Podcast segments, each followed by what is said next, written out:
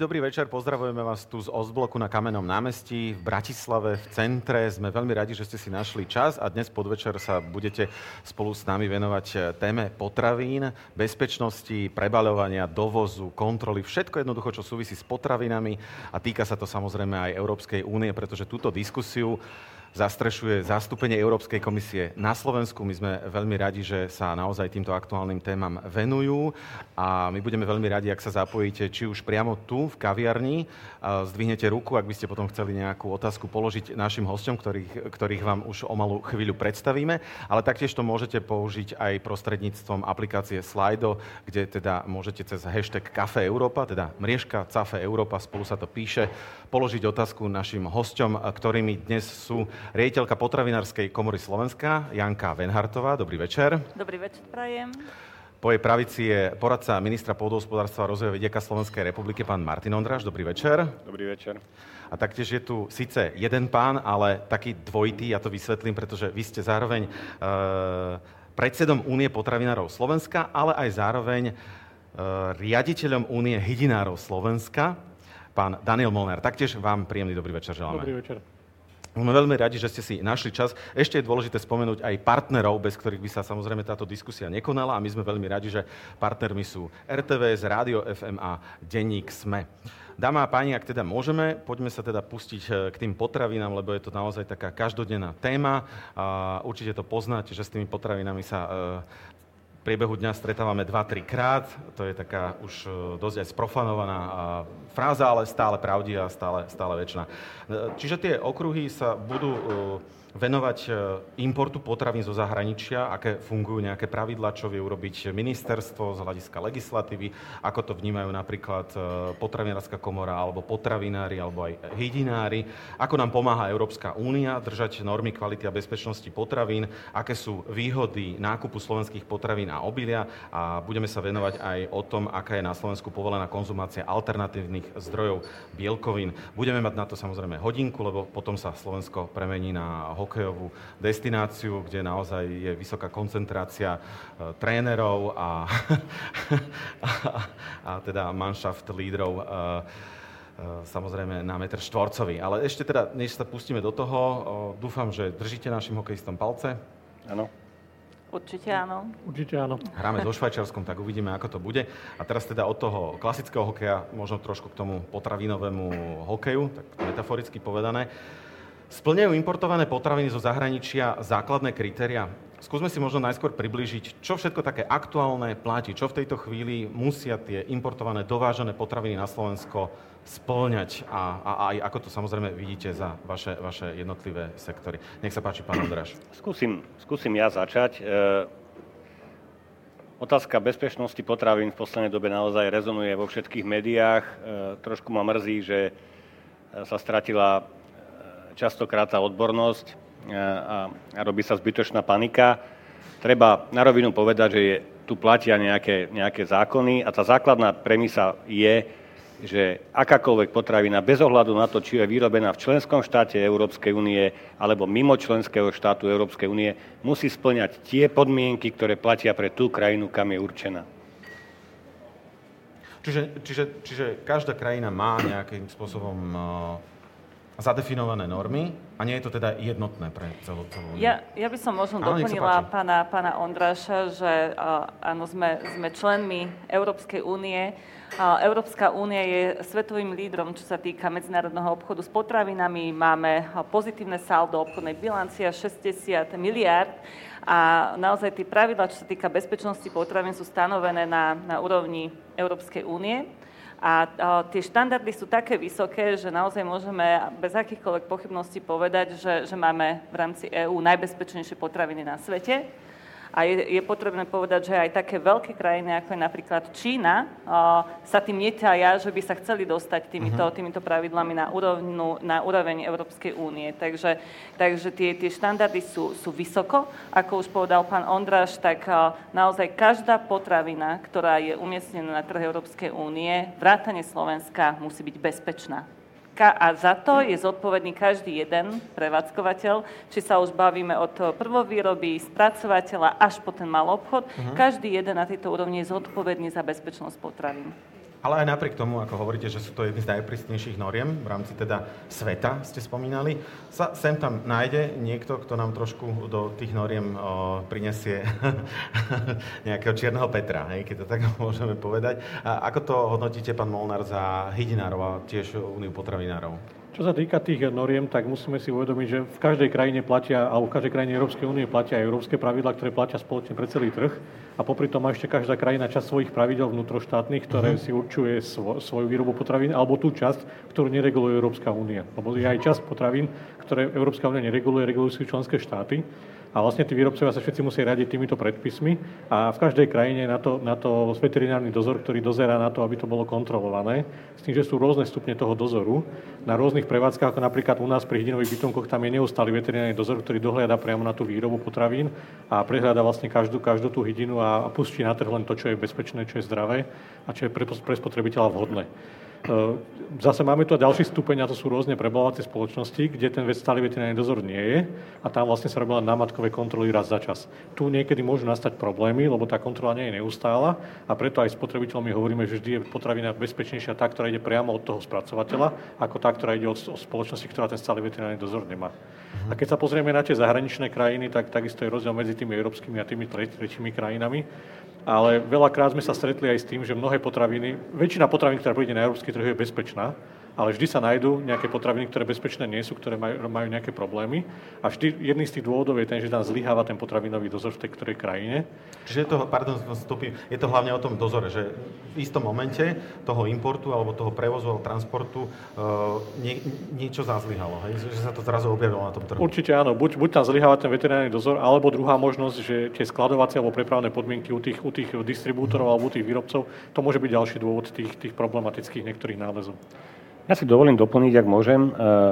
Každá krajina, alebo aby to bolo veľmi rýchlo pochopiteľné, spoločné pravidlá Európskej únie sú najnižšie pravidlá, ktoré treba dodržiavať. A pri dodržaní týchto najnižších pravidiel máte zaručenú bezpečnosť potravín na 100%. Potom máte možnosť každej členskej krajiny s prihliadnutím na klimatické podmienky, s prihliadnutím na skutočné špecifika výroby, aby svojou národnou legislatívou sprísnila tie základné štandardy. A to sa v podstate deje v každej členskej krajine. To, čo hovoril kolega, sa stáva práve v tom, že už ani ten základný štandard nie je dobre nastavený, pretože kontrolovať sa dá len niečo, čo je nastavené. Nedá sa kontrolovať systém náhodného výbuchu, to jednoducho nefunguje, lebo tí veterinári nebudú vedieť, čo majú hľadať. Čiže pokiaľ tá krajina, väčšinou z toho tretie krajiny, ktoré sa snažia priblížiť ku štandardom Európskej únie, nemajú ten systém dobre nastavený, veľmi ťažko je možné povedať, že v nenastavenom systéme funguje dozor. No nemôže fungovať. A zároveň ale treba na rovinu povedať, že ak tá krajina je importér do únie, musí vedieť pravidlá v únii a musí zabezpečiť, aby importovali len také potraviny, ktoré spĺňajú tie naše kritéria. Čiže preto hovorím, je to kombinácia, a súhlasím s tým, čo povedal, je to kombinácia všetkého možného, plus navyše vysoké prepravné vzdialenosti, nedodržanie teplôt a tak ďalej. To nám spôsobuje veľké problémy. To potom možno, si dovolím ešte teda sa k tomu nejako rozšíriť, spôsobuje to, že tí dovozcovia niekedy potom tým prebalovaním alebo nejakým zlým označovaním sa snažia nejakým spôsobom zlegalizovať tie závadné potraviny alebo závadové, hej? Tak každé prevalovanie je istý druh podvodu a pri podvode sa snažíte niečo skryť.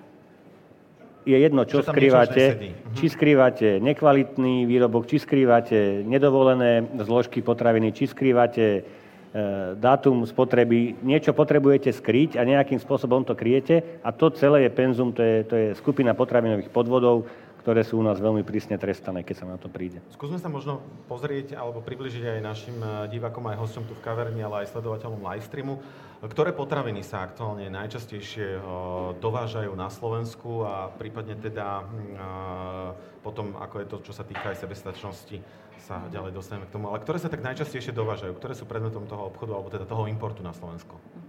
Čo sa týka objemu, tak najdovážanejšie sú mlieko a mliečne výrobky. Potom následuje mäso a jedlé droby, nápoje, liehoviny a ocot, čo sa týka objemu.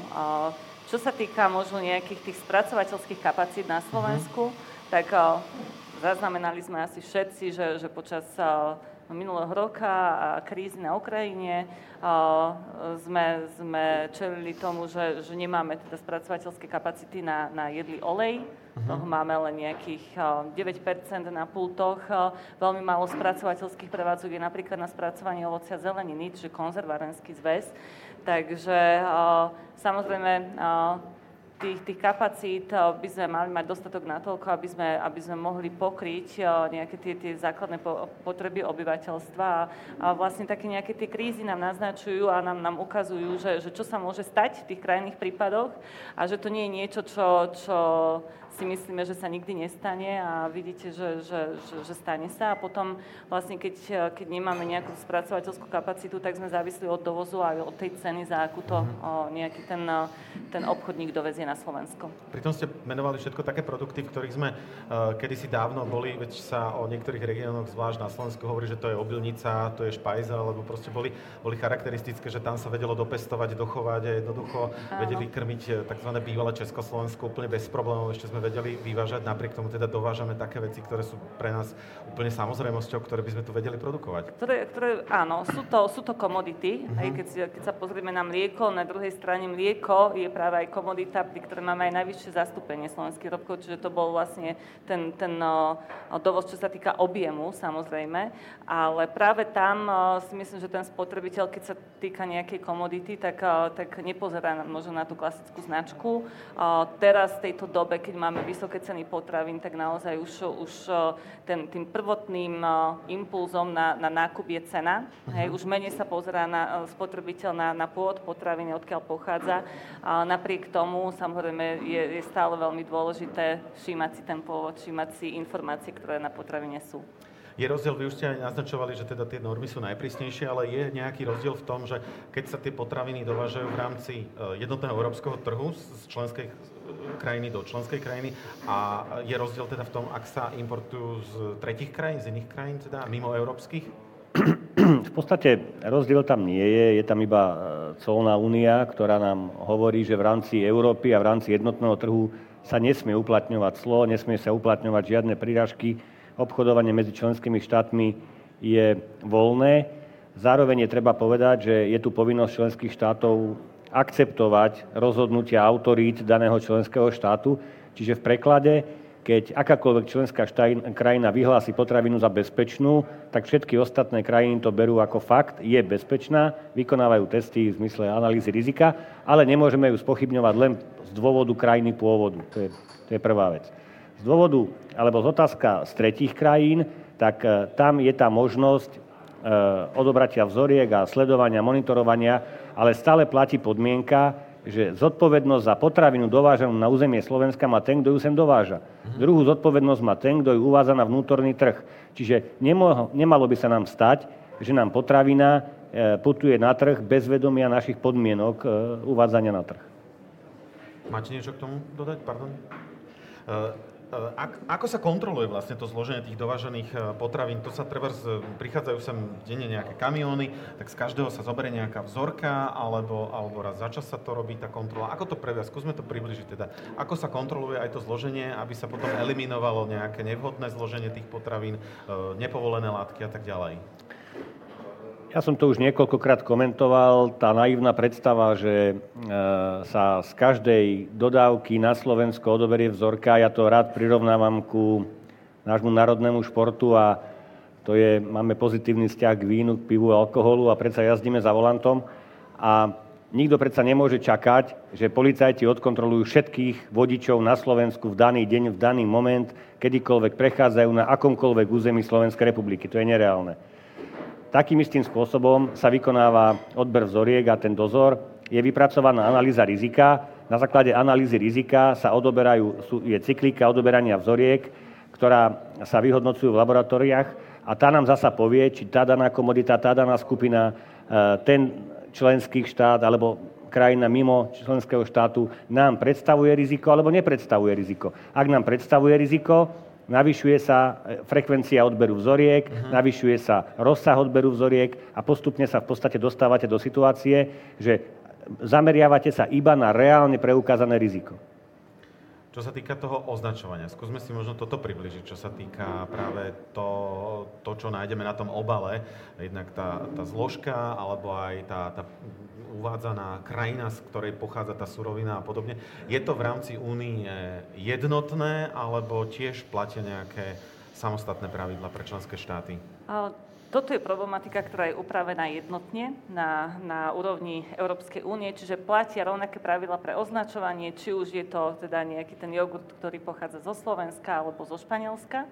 A to sa týka teda všetkých tých povinných informácií, vrátane zloženia, ako sa označuje, ale aj tvrdení, ktoré nachádzame na potravinách, napríklad, ja neviem, bez pridaného cukru alebo nejaké zdravotné tvrdenia. Takže Táto problematika je plne harmonizovaná. Takisto označovanie dátumu minimálnej trvanlivosti alebo dátumu spotreby. Takže tam naozaj sa spotrebiteľ nemusí báť a je to harmonizované. Skúsim sa opýtať pána Molnára, pretože som jeden z tých, ktorí chodia samozrejme tiež do obchodu nakupovať a podobne. A minule, keď som teda videl v obchode hydinu, bolo tam napísané teda, že chované, zabité, spracované, dovezené, ale nebol tam jednotný fond. To ma tak zaujalo, že ako keby to chované bolo trošku tak zašmodrchané nejakou 8 fontom a potom predané alebo podobne zase veľkým, že predsa len to nie je také jednotné. Aké máte vy skúsenosti za hydinárov? Čo sa týka vlastne veľkosti písma, tak európske nariadenie stanovuje minimálnu veľkosť písma, ktorá musí byť na etikete, tá musí byť dodržaná, s tým, že väčšie písmo môže byť, ale menšie už ako je to stanovené v legislatíve určite nie. Čo sa týka označenia hydiny, tak pri hydine je to špecifické, alebo pri živočíšnych produktoch, že tam musí byť tá krajina pôvodu jednoznačne špecifikovaná. Mm-hmm. A v prípade hydiny to môže byť dvomi spôsobmi, a to buď uvedené ako pôvod alebo chované zabité. Je tam trošku rozdiel, že keď tam je uvedené pôvod, tak vlastne sa muselo to kura aj narodiť, alebo tá hydina aj narodiť, vlastne chovať aj zabiť v jednej krajine, čo v súčasnej dobe je na Slovensku problém, lebo liahnutie vlastne jednodňových kurčiat momentálne na Slovensku nie je, všetky dovážame zo zahraničia, takže všetci označujú chované zabité a tam ten údaj vlastne by mal byť reálny a je odkontrolovateľný a dá sa to v rámci vysledovateľnosti aj zistiť na danom podniku, či už kontrolami alebo aj rôznymi auditmi. Takže problém vidíme v tom, že pri mnohých výrobkoch je problém pre spotrebiteľa, aby to našiel. Naši výrobcovia na svojich výrobkoch primárne sa snažia označovať tieto údaje o chovaní a zabití na hornej etikete a väčším písmom ako je ostatný text, aby to ten spotrebiteľ našiel veľmi ľahko, veľmi rýchle. Prípadne ešte na rôzne vlajočky slovenské používajú ako symboly na obale alebo pri balení.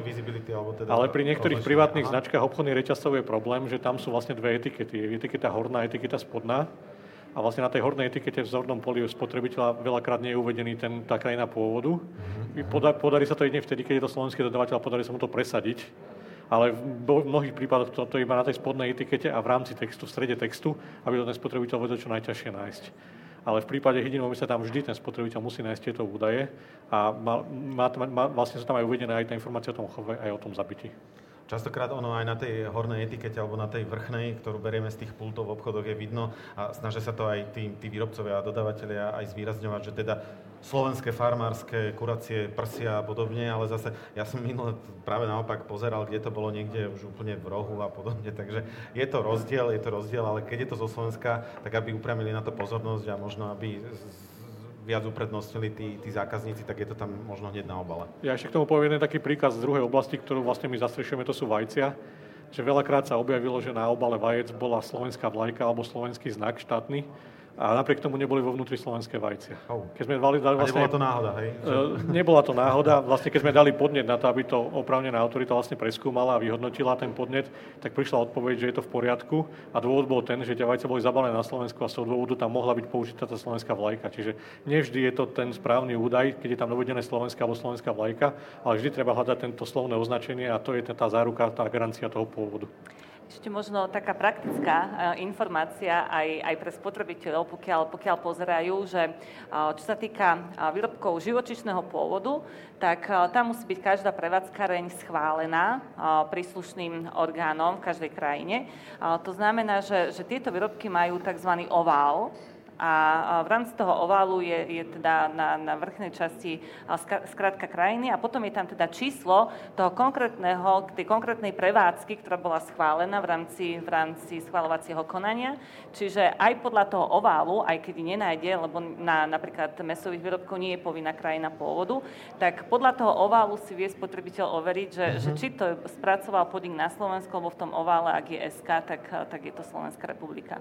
To je taká praktická možnosť. Ja doplním vlastne, ale toto je údaj vlastne, ktorý nemusí preukázať ten pôvod, lebo vlastne tam tú valnú značku dáva ten posledný stupeň výroby a v prípade, ak sa jedná o prebalovanie, tak veľakrát tam býva tá slovenská valná značka, ale pôvod toho sa môže byť zo zahraničia. Čiže nevždy je to záruka tej garancie, alebo mnohokrát vlastne spotrebitelia hovoria, že kód 858 na Jáne vlastne definuje, lenže keď si zoberieme, vlastne živočíšne produkty sú mnohé hmotnostné kategórie a tam ten 858 kód nie je vôbec a veľakrát ten kód slovenský vlastne môže znamenať len to, že to bolo na Slovensku zabalené, ale že to nebolo na Slovensku vyrobené, to už spotrebiteľ musí nájsť v tom označení toho pôvodu. Stále sledujete, áno? Nech sa páči. A ja len som chcel pripomenúť, že stále sledujete diskusiu Chlieb náš každodenný, ktorú organizuje zastúpenie Európskej komisie na Slovensku. Ak by ste mali nejakú otázku, tak pokojne nám ju môžete poslať cez aplikáciu Slido, #CafeEuropa, teda tam mriežka Cafe Europa spolu, čo skoro sa samozrejme dostaneme aj k tým otázkam, alebo aj vám prítomným tu v kaviarni OSBLOCK, ak by ste mali záujem sa čokoľvek opýtať o potravinách, o téme, o ktorej teda diskutujeme, tak stačí zdvihnúť ruku a mikrofón sa k vám dostane.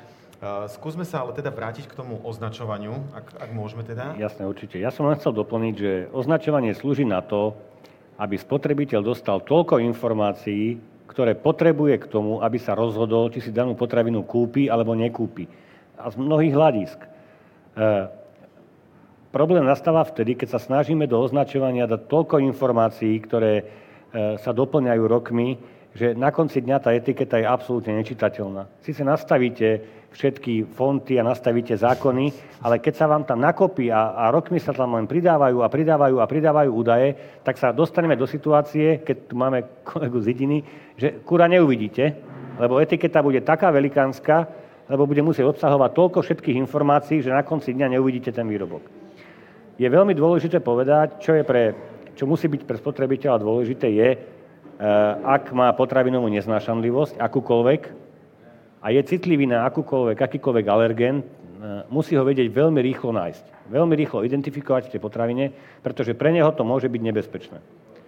Zároveň, čo je potrebné zdôrazniť, je, že spotrebiteľ sa má rozhodovať na základe nielen ekonomických a lokálnych a ja neviem akých variant, však to je na každom spotrebiteľovi, ale treba si uvedomiť, že podporou tej domácej produkcie v podstate podporujete tú obehovú ekonomiku toho daného členského štátu. A dobrý príklad je obchodné saldo, kde porovnáme si dve krajiny, našu severnú krajinu a nás, kde naša severná krajina alebo severný sused dosahuje obchodné saldo plus 16 miliard. My, ako Slovensko, máme obchodné saldo minus 2 miliardy.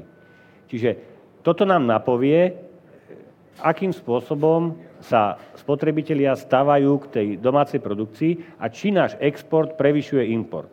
Potom, keby sme to rozdelili do detailu, že prečo je tam tých minus 2 miliardy, to potom sa niekedy môžeme venovať, ale, lebo to chýba tá pridaná hodnota. Ale v skutočnosti, ak sa vrátim k tomu označovaniu, na etikete alebo na akomkoľvek označení musíte mať všetky údaje, ktoré potrebuje spotrebiteľ. Zároveň musíte mať údaje pre úradnú kontrolu potravín. Úradná kontrola potravín funguje vždycky tak, pre zjednodušenie, že pre každý výrobok, pre každý stupeň musíte vedieť krok pred a krok za, keď kontrolujete. Preto je tam chované, zabité a tak ďalej. Čiže ak by sa našlo nejaký problematický produkt, musíte sa vedieť dostať od bodu predaja konečnému spotrebiteľovi až po farmu, ak sa bavíme pri hydine. Pri farme sa musím vedieť dostať až po dodávateľa krmív, až po obilie, ktoré bolo použité v tých krmivách. Čiže preto je to veľmi dôležité. Vnímate to za potravinárov a hydinárov dostatočné, alebo čo také by bolo treba nejakým spôsobom v krátkej dobe zlepšiť, aby sa teda nestávalo to označovanie niekedy také problémové a ťažko dohľadateľné podobne, čo sa týka naozaj uvedenia tých údajov, všetkých tak, ako by tam mali byť? Momentálne prebieha aj na úrovni Európskej únie veľká diskusia, ako ďalej doplňovať tieto informácie. Vyplýva to aj zo stratégie z farmy na stôl a presne to, čo na čo poukazujeme stále, že keď chceme pridať nové informácie, tak by si mala Európska komisia robiť domácu úlohu a zvážiť, ktoré z týchto informácií môže podať digitálnym spôsobom. Predpokladá to samozrejme aj tá stratégia, pretože naozaj sa tu potom bijú dva prúdy. Jeden je poskytovať informácie, komplexné informácie. Otázka je, že nakoľko im ten spotrebiteľ rozumie. A druhá vec je naozaj otázka životného prostredia, pretože ako už povedal pán Ondráš, tie obaly budú väčšie, ale máme aj predpisy, čo sa týka ochrany životného prostredia, vyhlášky, ktorá nám stanovuje, že obal musí byť maximálne prispôsobený obsahu potraviny. Takže musíme si zvážiť, že čo je pre nás priorita. Samozrejme tie povinné informácie, ktoré sa týkajú zdravia, alergény, a to je aj jediná povinná informácia, ktorú stanovuje Európska únia na nebalené potraviny, tak to je bez debaty, ale potom tie ostatné informácie, o ktoré má spotrebiteľ záujem, naozaj treba zvážiť, že ktoré z toho dáme do digitálnej podoby. Jasné. Máte niečo k tomu ešte, pán Molnár, možno dodať? Ja možno vlastne dodám, že najväčší problém je pri viaczložkových potravinách, ktoré majú vlastne veľký počet zložiek v zložení a vtedy vlastne tá etiketa je príliš dlhá a príliš veľa informácií tam je. Ale zase tie informácie vyplývajú z tých európskych predpisov a sú tam všetky, ktoré tam musia byť a aby poskytli tu tie základné všetky informácie tomu spotrebiteľovi. Čiže určite niekedy je to problém vtesnať na tú etiketu alebo dať tam všetky tie informácie, ale vyplýva to z legislatívy a vlastne musí to tam všetko byť a aby ten spotrebiteľ mal tie informácie a určite tá cesta do budúcnosti je nejakým spôsobom to digitalizovať a nejakým spôsobom to riešiť aj tou kombináciou tých základných informácií na tej etikete a tých informácií, ktoré sa budú nachádzať v inej podobe. A veľakrát možno do budúcnosti je také riešenia pri tých rôznych, čo sa budeme baviť, alternatívne potraviny a tie ďalšie veci, aby ten spotrebiteľ priamo v tom označení vedel odlíšiť medzi tou klasickou potravinou a tou alternatívnou potravinou alebo tou náhradou. To si myslím, že do budúcnosti bude tiež jedna z víziev, ktorá nás bude čakať a ktorá bude dôležitá, aby ten spotrebiteľ mal presné informácie.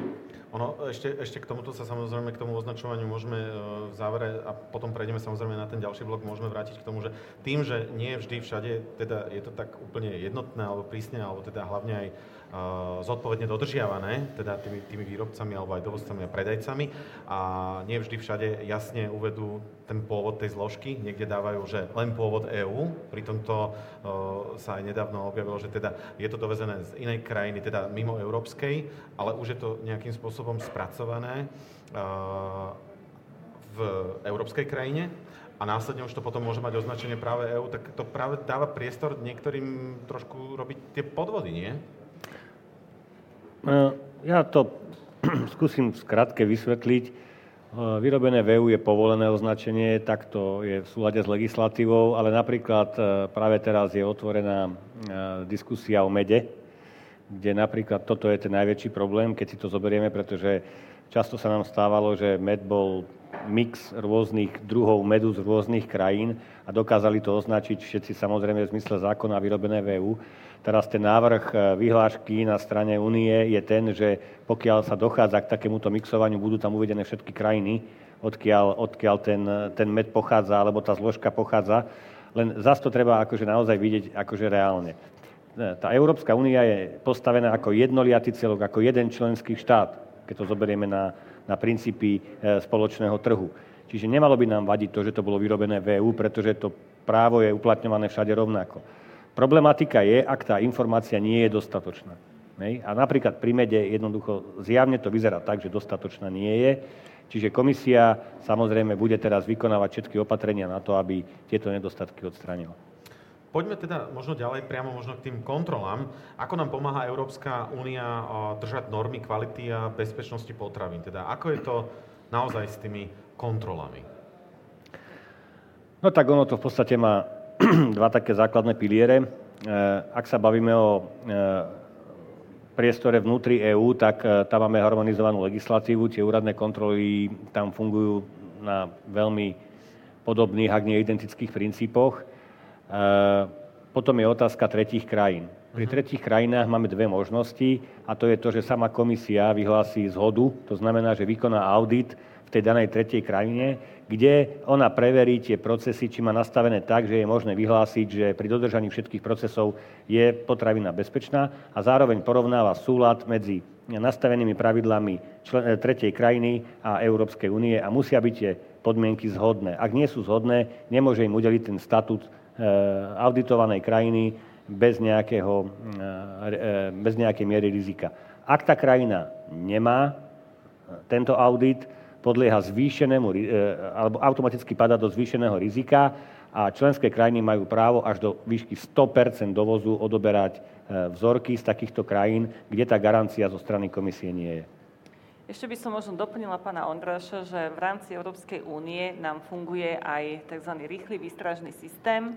A v prípade naozaj, že ide o nejaký výrobok, ktorý bol dovezený do viacerých krajín v rámci tej teda vysledovateľnosti, zadá sa to do tohto rýchleho výstražného systému. To znamená, že potom v každej krajine alebo tam, kde to bolo dovezené, môžu hneď prijať orgány nejaké opatrenia. A samozrejme, že vlastne tá povinnosť spolupráce a súčinnosti s kontrolnými orgánmi je na strane všetkých prevádzkovateľov potravinárskych podnikov, čiže všetkých potravinárov, ktorí musia aj preventívne teda si plniť tie povinnosti, komunikácie a naozaj tie firmy už majú také nastavenia aj so svojimi odberateľmi, že v prípade nejakého problému dokážu do 24 hodín stiahnuť z regálov nejaké tie výrobky, pri ktorých je pochybnosť o bezpečnosti.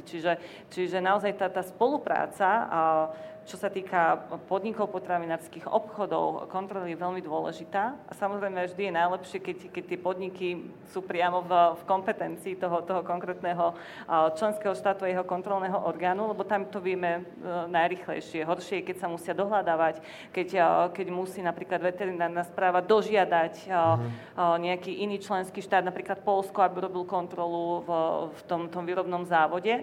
Takže o to sa samozrejme predĺžujú výsledky kontrol, čokoľvek, kým sa odoberú nejaké vzorky a kým sú výsledky týchto kontrol, ale tá súčinnosť je tam veľmi dôležitá.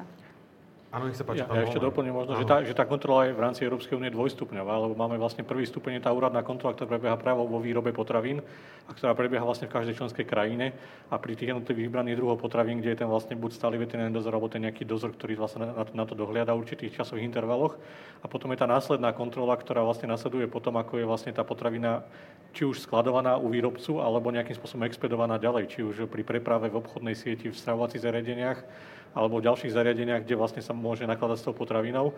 A tu sa vlastne už robí kontrola nejaká námatková a čiastočná. A keď sa zistia nejaké nedostatky, tak vlastne potom sa pristupuje nejakým analýzam a hĺbkovejším kontrolám. A vlastne takýmto spôsobom aj tie dovážené potraviny sa len tou následnou kontrolou u nás vlastne kontrolujú.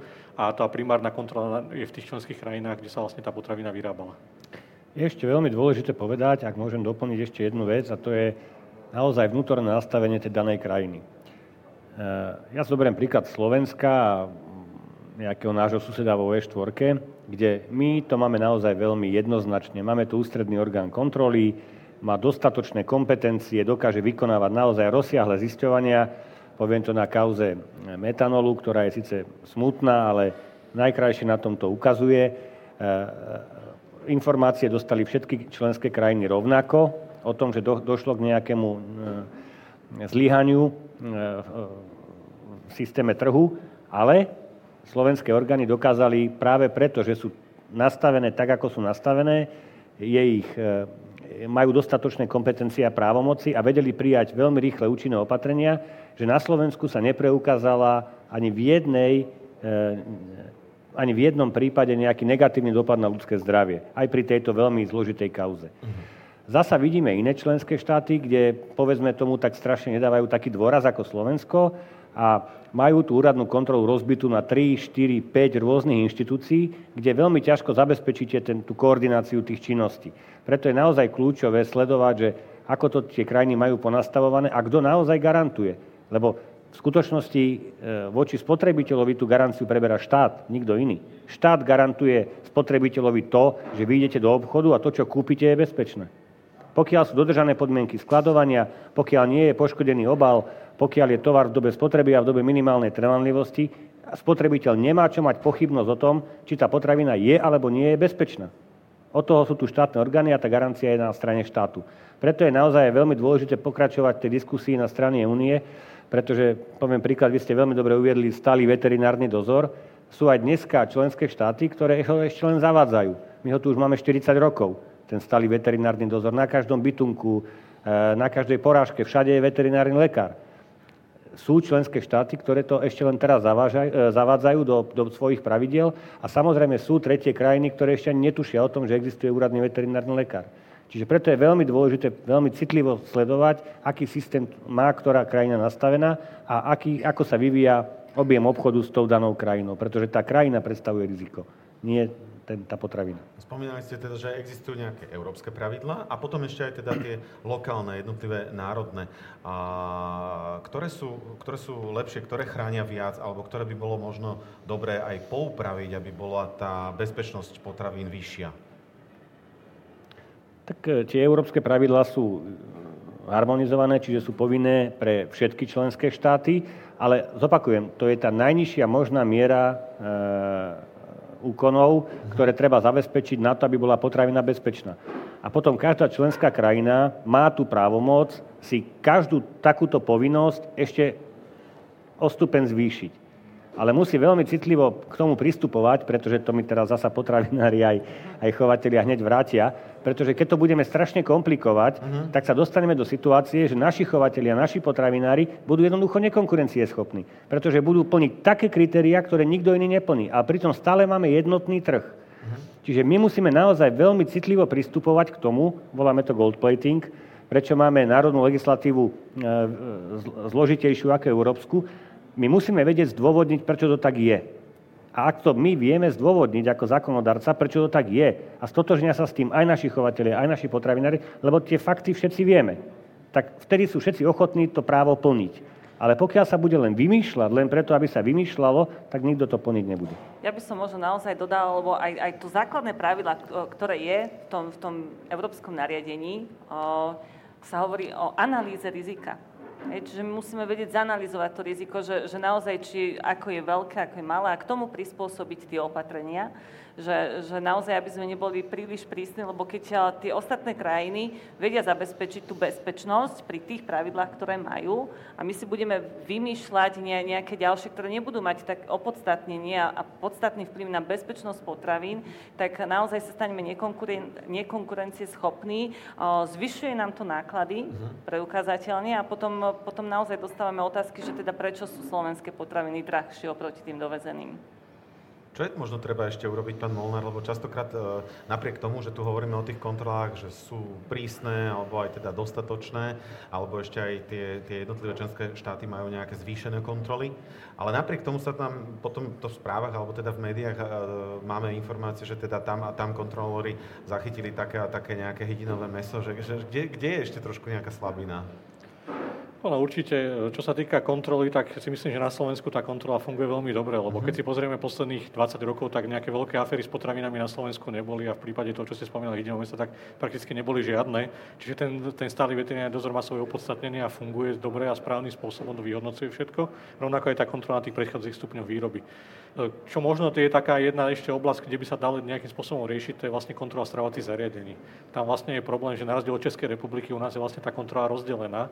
V Českej republike vlastne kontroluje celý systém predaja aj stravovacích zariadení veterinárna správa. Na Slovensku je to rozdelené medzi veterinárnu správu a úrad verejného zdravotníctva. Je teraz otázne vlastne, že my si myslíme ako výrobcovia, že tá veterinárna správa by vedela lepšie vyhodnotiť tú kvalitu tých potravín v tom stravovacom zariadení.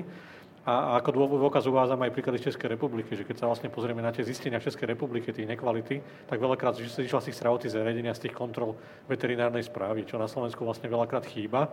A aj za posledné roky veľakrát dodatočne bolo zistené nejakými kontrolami z tých stravovacích zariadení veterinármi, že tam tie potraviny veľakrát sú nekvalitné. A na to vlastne aj dlhodobo upozorňujeme, pretože si myslíme, že aj tejto oblasti by sme sa mali viacej venovať a rovnako vlastne by si mali dať pozor na ňu aj, alebo vlastne taký väčší dohľad aj rodičia, alebo prípadne tí strávnici, ktorí sú v tých stravovacích zariadení a zaujímať sa o ten pôvod tých potravín, z ktorých vlastne je tá jedlo vyrábané. A vlastne aj ten dohľad, aby tam bol lepší a aby sa vlastne odtade dali preč tie nekvalitné potraviny a tie potraviny, ktoré môžu byť kvázi nebezpečné alebo s nižšou mierou bezpečnosti pre spotrebiteľa. Ak sa zistí nejaké zlyhanie alebo nedostatky a podobne, tak samozrejme potom kontrolóri konajú prostredníctvom štátnej veterinárnej potravinovej správy Slovenskej republiky. Tam sú nejaké odstupňované tie postupy alebo hneď naparia nejakú vysokú pokutu, hneď to zatvoria. Ako sa postupuje a aká je tam táto logistika v tomto? Celá tá logika veci je, že musíme teda vedieť preukázať protiprávne konanie. Pri výkone úradnej kontroly nie je možné sa riadiť nejakými dojmami alebo čo si myslíme, čo dokedy povedal, čo komu bolo nejak doručené. Úradná kontrola potravín musí jednoznačne preukázať svoje tvrdenia, ktoré musí podložiť zákonne získanými dôkazmi. Potom sa prihliada na to, ako dlho trval ten protiprávny stav a aké je nebezpečenstvo toho protiprávneho stavu a podľa toho samozrejme sú odstupňované aj výšky pokút na Slovensku. Slovensko je známe pokutami naozaj drakonickými až likvidačnými. Najvyššia pokuta, ktorá kedy bola udelená, bola tuším 1 000 000 eur. To bola najvyššia pokuta za jednotlivé porušenie. Zákon umožňuje uložiť pokutu až do výšky 5 000 000 eur.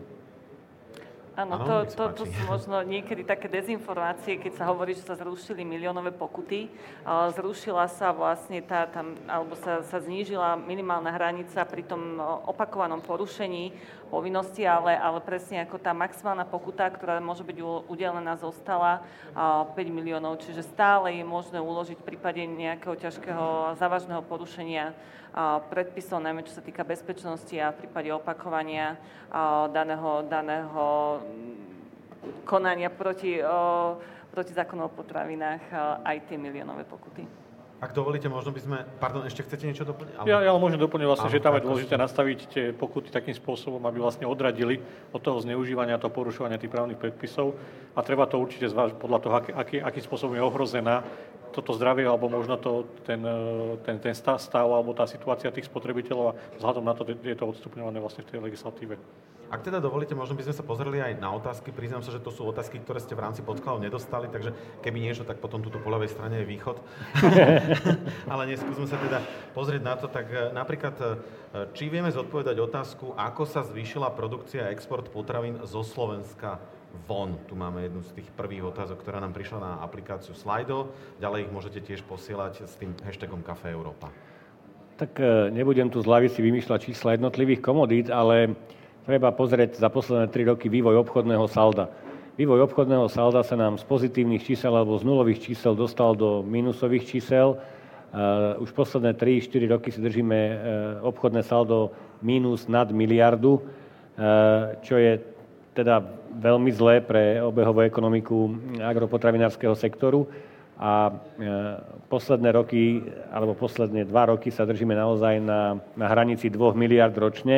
Je treba ale na rovinu aj povedať, že ako je to saldo spôsobené. To saldo je spôsobené tým, že u nás sa vyvezie prvovýroba a všetko to lacnejšie, tak to poviem, a dovážame naopak potraviny s vysokou pridanou hodnotou, respektíve finálne výrobky. Len pre pochopenie vyvezeme mlieko, dovezeme maslo. V takom istom obsahu. Aj napriek tomu, že tie kapacity tu výrobné máme. Ja by som doplnila, na Slovensku sú aj teda závody, ktoré napríklad vyrábajú len pre export, alebo väčšiu časť napríklad exportujú do zahraničia. A sú to aj napríklad slovenské podniky, ktoré majú naozaj vynikajúce inovatívne výrobky, takže potenciál tu je tej výroby. Na druhej strane naozaj pre slovenských výrobcov je veľmi ťažké dostať sa na zahraničné trhy. Pokiaľ sa bavíme o takom Rakúsku, tam je to skoro nemožné dostať sa na trh. Takže naozaj chceme v prvom rade uplatňovať tú našu výrobu na Slovensku. Kapacity na to sú. Myslím, že kvalitatívne takisto spĺňame požiadavky našich obchodných partnerov. Ide len o to, aby sme sa vedeli naozaj dohodnúť aj čo sa týka ceny a aby tá cena bola v konečnom dôsledku akceptovateľná aj pre konečného spotrebiteľa.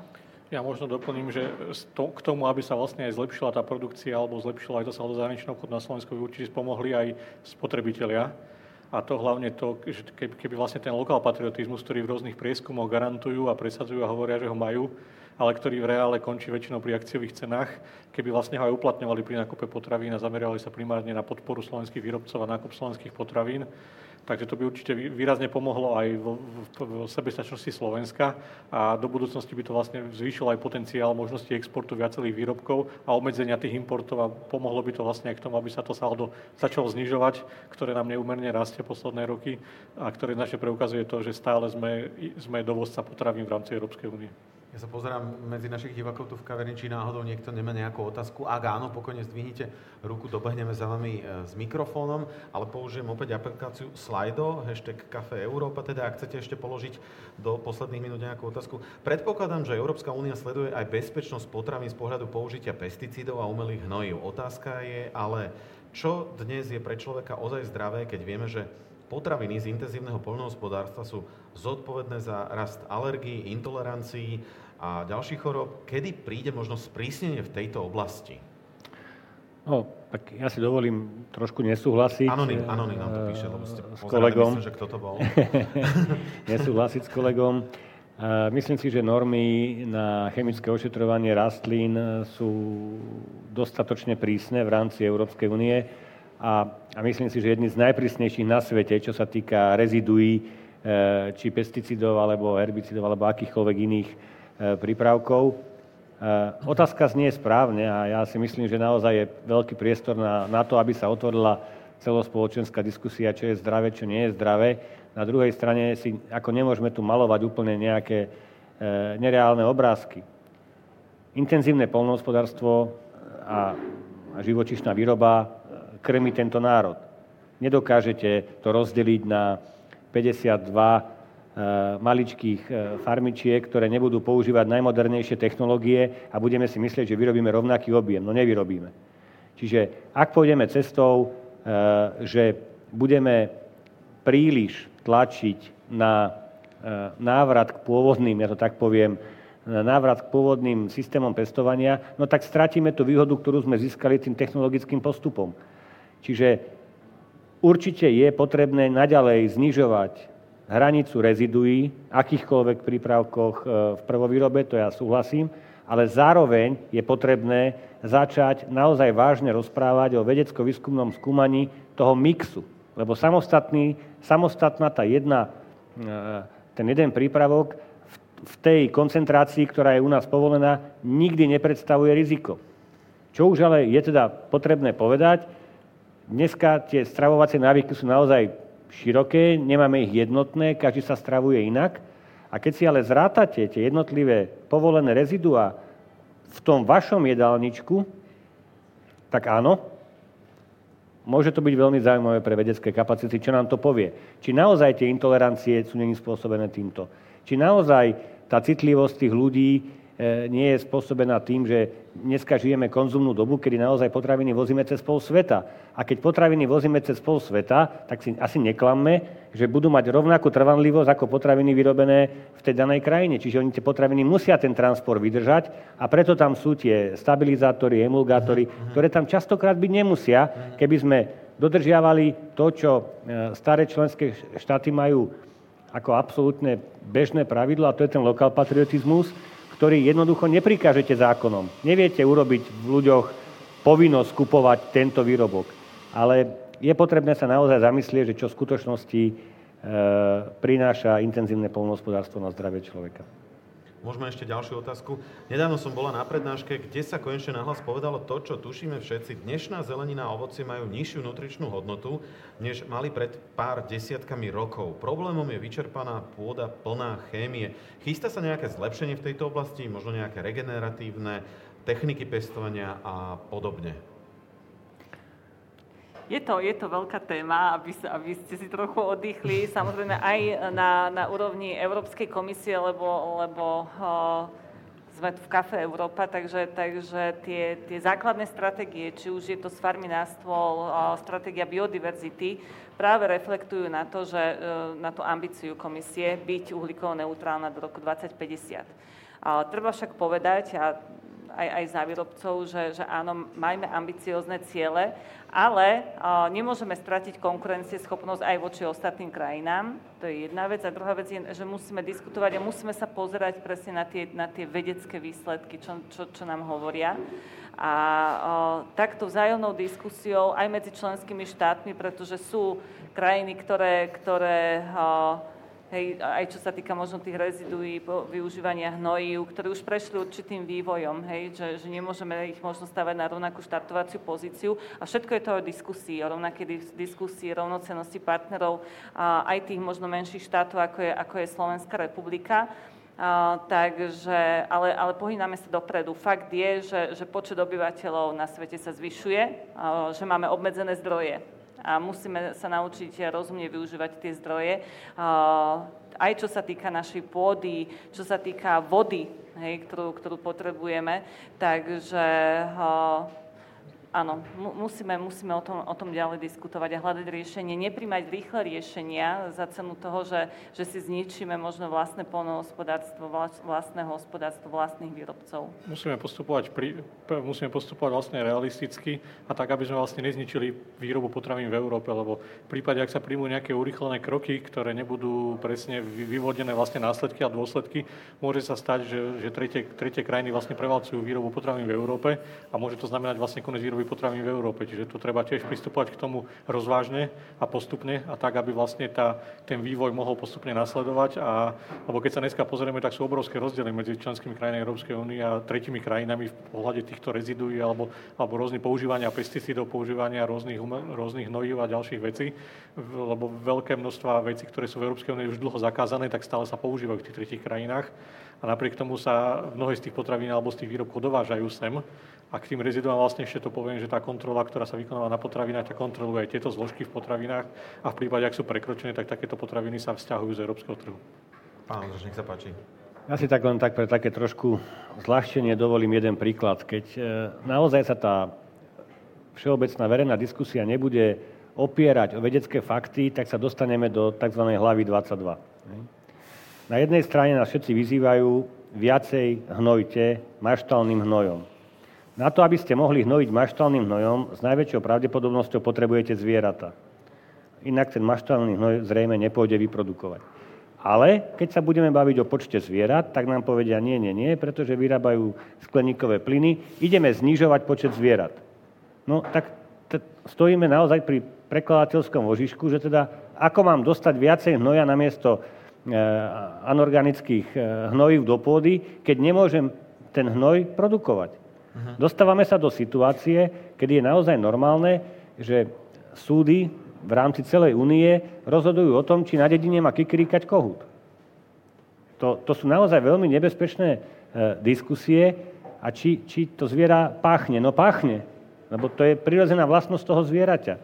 A teraz dostávame sa do diskusie, že na jednej strane chceme všetko eko-bio-rav, ale na druhej strane nemáme tie vstupy. Ako tie vstupy dosiahneme, keď nebudeme mať tú živočíšnu výrobu? A ako budeme mať tú živočíšnu výrobu, keď nemá smrdieť? Čiže treba sa naozaj opierať o vedecké. Európska únia má jednu veľkú výhodu, a to je na rovinu treba povedať. Je to také obrovské spoločenstvo ľudí a má tak špičkovú vedu, ako si málo ktoré spoločenstvo dokáže uvedomiť. Tie výsledky sú exaktne dané. Čiže naozaj, keď sa rozhodovanie aj tých špičiek bude opierať o vedecké závery, tak neurobíme nič zlé. V sekunde ale, ako sa bude rozhodovanie opierať o momentálnu náladu spoločnosti, tak môžeme napáchať v budúcnosti väčšie škody, ako si dneska vieme predstaviť. Skúste možno odhadnúť teraz tak v závere, ešte skúsme sa vrátiť aj k tomu nakupovaniu a vôbec nákupu slovenských potravín. Spomínali ste, že vlastne keď sa dovážajú z druhej strany sveta, tak je samozrejme, že teda tí pestovatelia použili rôzne látky, aby to samozrejme predĺžilo tú trvanlivosť a podobne, ale budú niekedy podľa vás tie slovenské potraviny lacnejšie ako tie dovážané, lebo častokrát sa stáva, že teda v obchodoch tie dovážané sú lacnejšie a tým pádom tie naše slovenské sa nekupujú a pritom teda častokrát práve tá cena rozhoduje. No, ja by som začala tak, lebo áno, spotrebiteľ vidí tú cenu na pulte, ale cena sa tvorí z dola. Hej, čiže máme nejaké výrobné náklady v prvovýrobe, potom máme náklady na prepravu, spracovanie. A to všetko nám to tvorí aj náklady na ľudskú silu, pretože musíme zaplatiť ako v celom tom reťazci za každou tou jednou potravinou, krabicou mlieka je nejaká ľudská práca. No, či už na farme, u spracovateľa, v obchode. A naozaj aj táto situácia teraz nám ukazuje to, že musíme si potraviny viac vážiť. a musíme si vážiť aj tých ľudí, ktorí nám ich vyrobia a dodajú nám na náš stôl. A nebaviť sa o tom, budú lacnejšie, budú najlacnejšie. Jednoducho musia byť za reálnu cenu, ktorá naozaj ohodnotí tie náklady, vstupné náklady. Samozrejme, tým, že sme v rámci Európy, ešte nám možno do toho vstupujú dotácie, lebo však 40% európskeho rozpočtu ide na spoločnú poľnohospodársku politiku.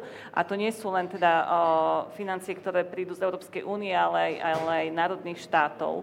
Ale potom sú to aj lokálne opatrenia, ktoré nám môžu zvýšiť tú výrobu v prípade, ak sú nejaké teda tie opatrenia na zvýšenie bezpečnosti výroby alebo náklady, mzdové náklady, ako teraz napríklad tie príplatky. Takže je to súbor komplexný a musíme hľadať nejaké tie spoločné cesty, spoločné prienikny na diskusiu. Tá diskusia aj prebieha.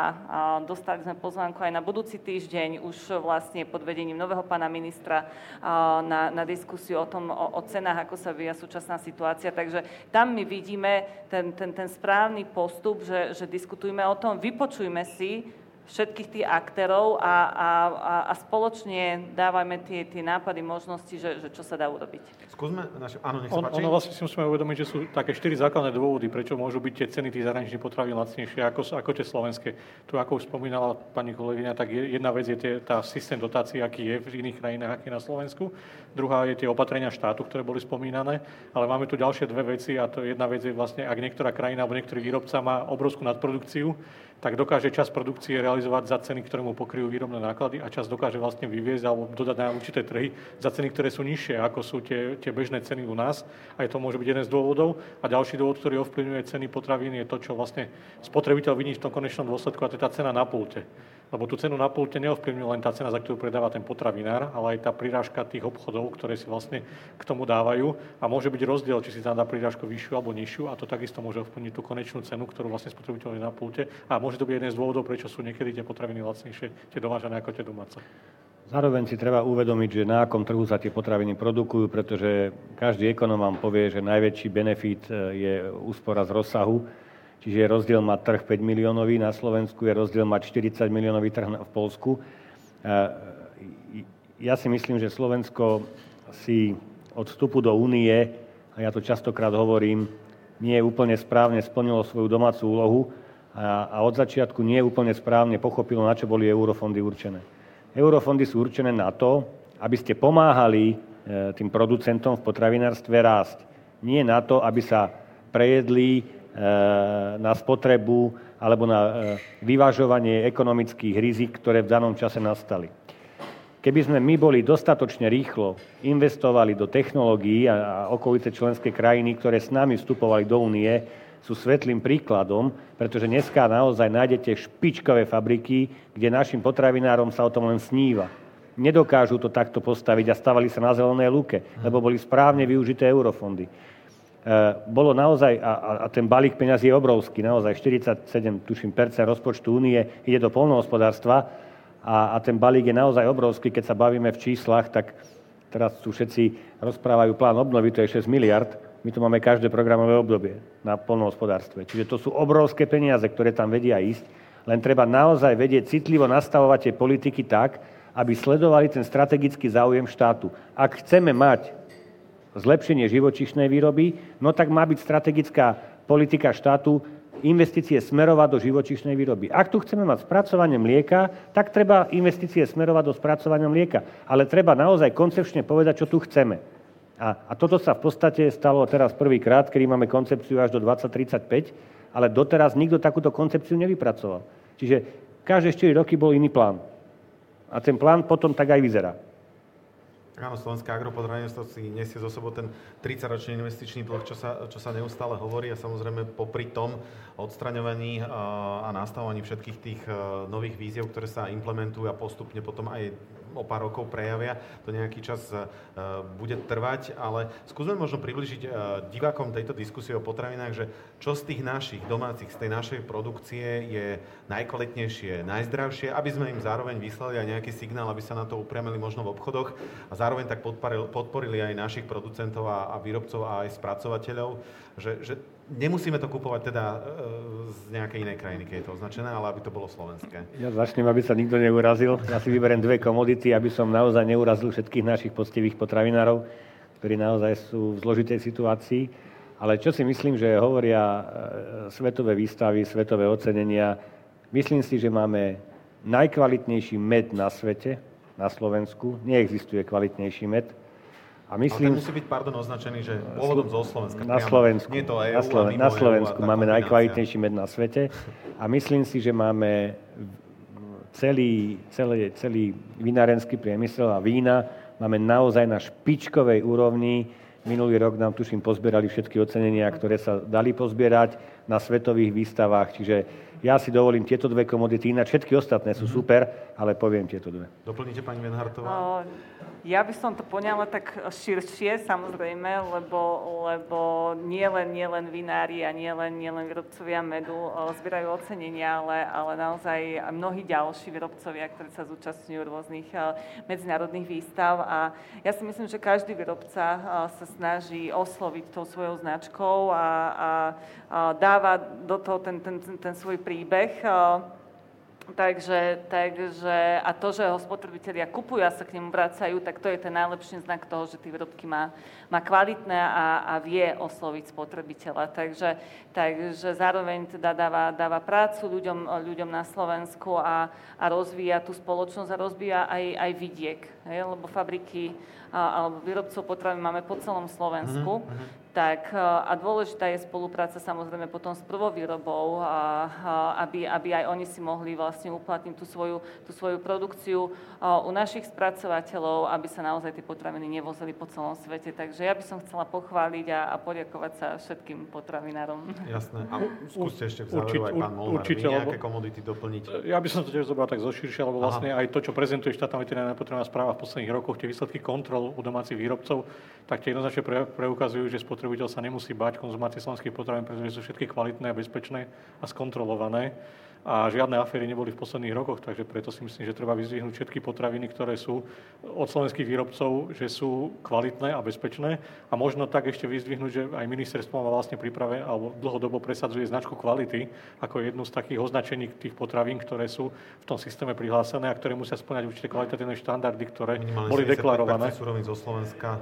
Takže aj to je jedna z tých možností, kde spotrebiteľ môže hľadať tú značku kvality na tom označení toho výrobku a kde má garantované tie určité kontroly zo strany štátu, ktoré sú častejšie ako pri tých bežných potravinách a musí tam byť vlastne garantované to, čo vlastne tam bolo deklarované pri tom udelení značky kvality počas celej tej doby výroby a tie kvalitatívne parametre musia byť počas celej tej doby vlastne dodržané a sú kontrolované. Je to prvýkrát v histórii, kedy sa nechváli ministerstvo, ale chvália nás zväzy, že máme značku kvality, ale áno, ja si myslím, že je to naozaj jeden z ukazovateľov, ktorý môže byť pre spotrebiteľa ako vodítko.